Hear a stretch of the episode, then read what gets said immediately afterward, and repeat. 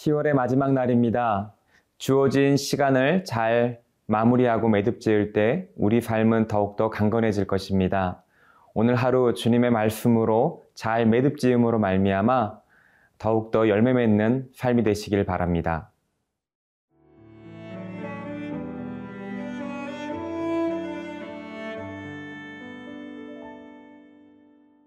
레위기 27장 26절에서 34절 말씀입니다. 오직 가축 중에 처음 난 것은 여호와께 드릴 첫 것이라. 소나 양은 여호와의 것이니 누구든지 그것으로는 성별하여 드리지 못할 것이며, 만일 부정한 짐승이면 내가 정한 값에 그 5분의 1을 더하여 물을 것이요, 만일 물으지 아니하려면 내가 정한 값대로 팔지니라. 어떤 사람이 자기 소유 중에서 오직 여호와께 온전히 바친 모든 것은 사람이든지 가축이든지 기업에 바치든지 팔지도 못하고 물으지도 못하나니, 바친 것은 다 여호와께 지극히 거룩함이며, 온전히 바쳐진 그 사람은 다시 물으지 못하나니 반드시 죽일지니라. 그리고 그 땅의 10분의 1 곧 그 땅의 곡식이나 나무의 열매는 그 10분의 1은 여호와의 것이니 여호와의 성물이라.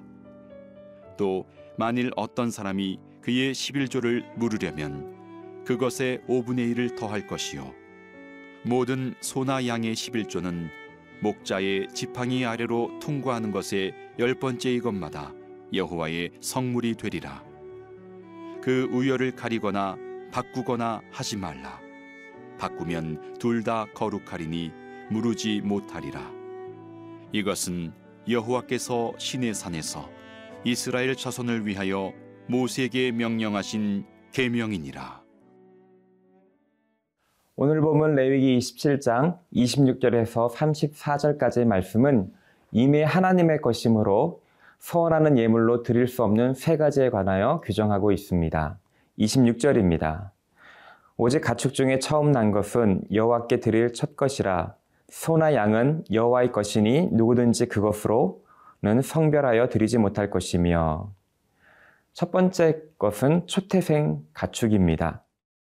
출애굽 당시 유월절에 모든 처음 태어난 것은 죽임을 당했지만 이스라엘 백성에게 속한 것은 죽임을 당하지 않았습니다. 그 이후에 처음 태어난 것에 대하여 하나님께서는 출애굽기 13장 2절에서 처음 태어난 모든 것은 다 거룩히 구별하여 내게 돌리라, 이것은 내 것이라 라고 분명히 규정하고 있습니다.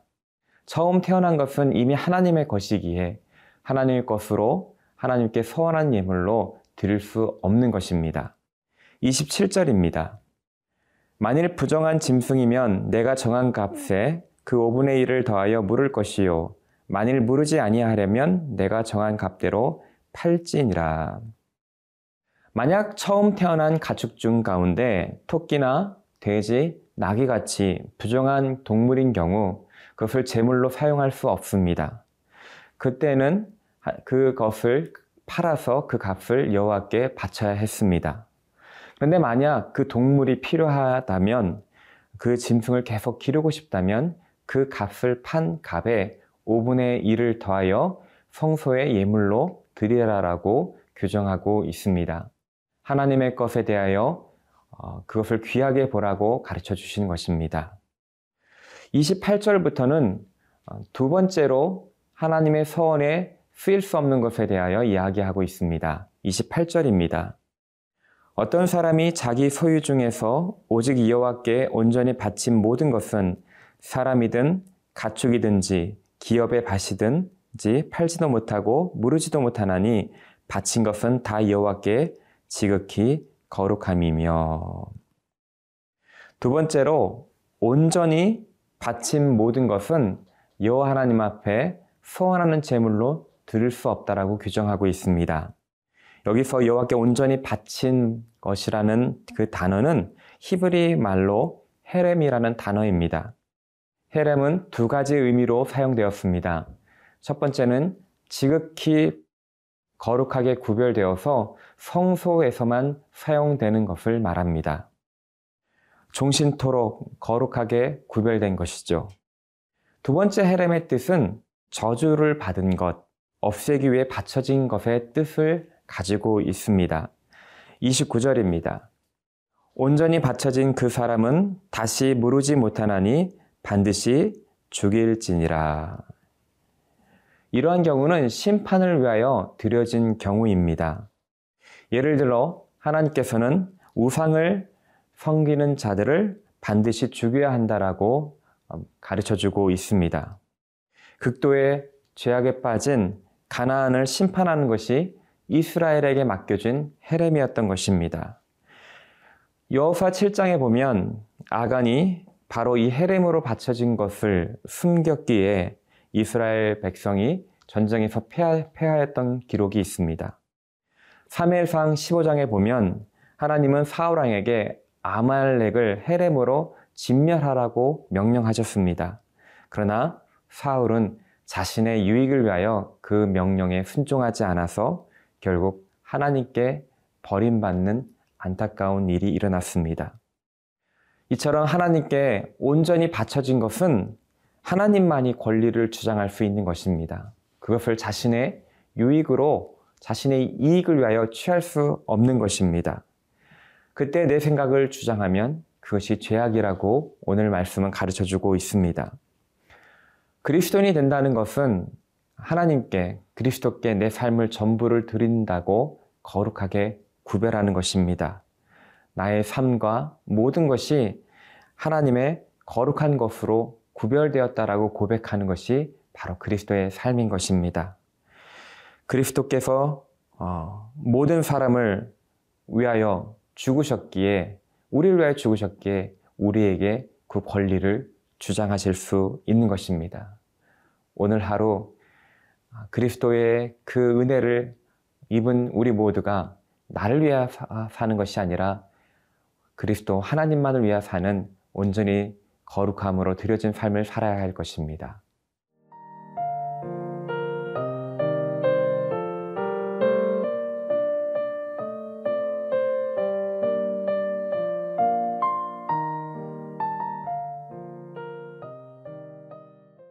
하나님께 서원하는 제물로 쓸 수 없는 세 번째 것은 11조였습니다. 우리 30절을 함께 보겠습니다. 그리고 그 땅의 10분의 1, 곧 그 땅의 곡식이나 나무의 열매는 그 10분의 1은 여호와의 것이니 여호와의 성물이라. 땅에서 생산되는 모든 생산물의 10분의 1은 하나님께 드려져야 했습니다. 11조는 모든 생산물이 하나님의 은혜임을 감사함으로 드리는 예물이었고 11조는 하나님의 것이었습니다. 이렇게 11조는 하나님의, 이미 하나님의 것이기에 그곳으로 더 서원하는 예물로 쓸 수 없다라고 규정하고 있는 것이죠. 31절입니다. 또 만일 어떤 사람이 그의 11조를 물으려면 그것의 5분의 1을 더할 것이요. 우리 31절에서 11조를 드릴 수 없는 그 11 수확한 곡식을 11조를 드릴 수 없는 경우에 대해서 규정하고 있습니다. 만일 어떤 사람이 보리 농사를 지었는데 그 10분의 1을 드렸어야 하는데 드리지 못할 경우가 생깁니다. 그럴 때 11조를 드려야 하는 10분의 1에 대한 값을 계산해서 그 값을 드리고 거기에 20%를 더하여 드리라고 규정하고 있는 것입니다. 32절, 33절은 가축에 대한 11조를 드리는 규정에 대해서 말하고 있습니다. 32절입니다. 모든 소나 양의 11조는 목자의 지팡이 아래로 통과하는 것의 10번째의 것마다 여호와의 성물이 되리라. 많은 소나 양 가운데 어떤 것을 11조로 드려야 할지를 결정하는 방법을 임의대로 목자의 지팡이 아래에 지나가게 함으로 10번째 것마다 그것이 바로 하나님께 드려야 할 11조라고 규정하고 있습니다. 32절입니다. 33절입니다. 그 우열을 가리거나 바꾸거나 하지 말라. 바꾸면 둘 다 거룩하리니 무르지 못하리라. 이렇게 무작위로 결정된 가축을 하나님 앞에 드리려고 할 때 혹 마음이 변하여 더 좋은 것으로, 혹은 더 나쁜 것으로 드리고자 할 때 하나님께서는 그 모든 두 마리를 다 드리라라고 말하고 있습니다. 하나님이 주임 되심을 인정하고 겸손한 태도로 마음의 욕심을 제어하라고 주님께서는 가르쳐 주시는 것입니다. 하나님의 것에 더 이상 인간이 손댈 수 없다는 원리를 가르쳐 주는 것이죠. 하나님과의 약속은 거룩한 약속인 것입니다. 이처럼 서원하는 예물로 드릴 수 없는 세 가지를 규정한 이유가 있습니다. 초태생, 온전히 바쳐진 것, 11조. 이것은 이미 하나님의 것이기에 하나님의 것으로 내가 더 서원하는 것을 드리는 그 생색내는 것을 방지하기 위한 것입니다. 마땅히 하나님의 백성으로 드려야 할 것을 드림으로써 자신의 의무를 섬기고 지키는 것이면서 마치 특별하게 자신이 섬기고 있다는 그 착각하는 것을 방지하고 금지하기 위한 것입니다. 마땅히 하나님께 드려야 할 것을 드려야 하면서 그것을 특별하게 생각하는 것, 그것이 인간이 빠지기 쉬운 교만인 것입니다. 우리 34절입니다. 이것은 여호와께서 시내산에서 이스라엘 자손을 위하여 모세에게 명령하신 계명이니라. 34절은 레위기의 마지막 절입니다. 이 모든 명령이 하나님과 언약 백성을 이뤘던 시내산에서 내렸던 명령이라 하면서 지킬 것을 강조하고 있습니다. 레위기의 말씀은 언약의 연속성 가운데 있다는 것입니다. 특별히 레위기를 마지막에 서원하는 것으로 마지막을 결론 짓고 있습니다. 마땅히 드려야 할 부분에 더하여서 하나님의 은혜에 감복하여서 더 드리고자 하는 마음, 그 마음이 귀한 마음임을 가르쳐주고 있는 것입니다. 하나님께 더 드리고자 하는 마음, 내가 받은 은혜에 감격하여서 좀 더 하나님 앞에 헌신하고자 하는 마음, 바로 그 마음이 언약 백성으로서 축복된 마음입니다. 오늘 하루 여러분의 삶과 물질을 더욱 하나님께 드림으로 더욱 축복받고 하나님과 동행하며 기쁨을 누리는 삶이 되시길 바랍니다. 함께 기도하겠습니다.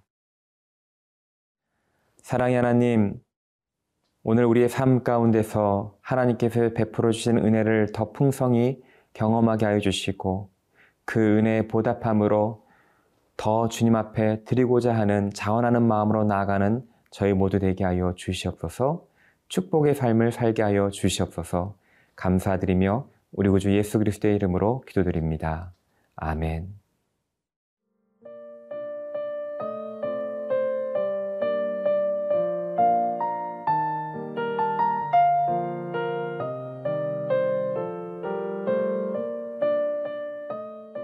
이 프로그램은 시청자 여러분의 소중한 후원으로 제작됩니다.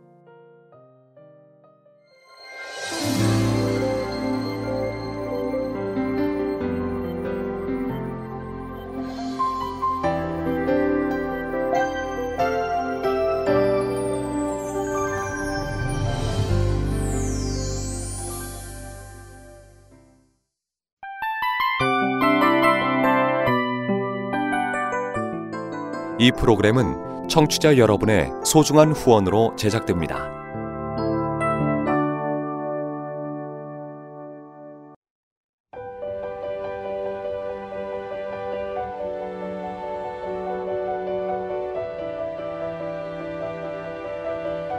세상에는 수많은 교회들이 있지만 더 깊이 있는 말씀 강해를 찾기 위해 크기로만 교회를 선정하지 않습니다. 보다 좋은 영적 콘텐츠를 더 많이 나누기 위해 방송비를 받지 않습니다. 1년 365일 복음만 전하고 싶어서 우리는 광고를 하지 않습니다. 온누리의 복음을 땅끝까지 CGN TV와 함께 땅끝 선교사가 되어주세요.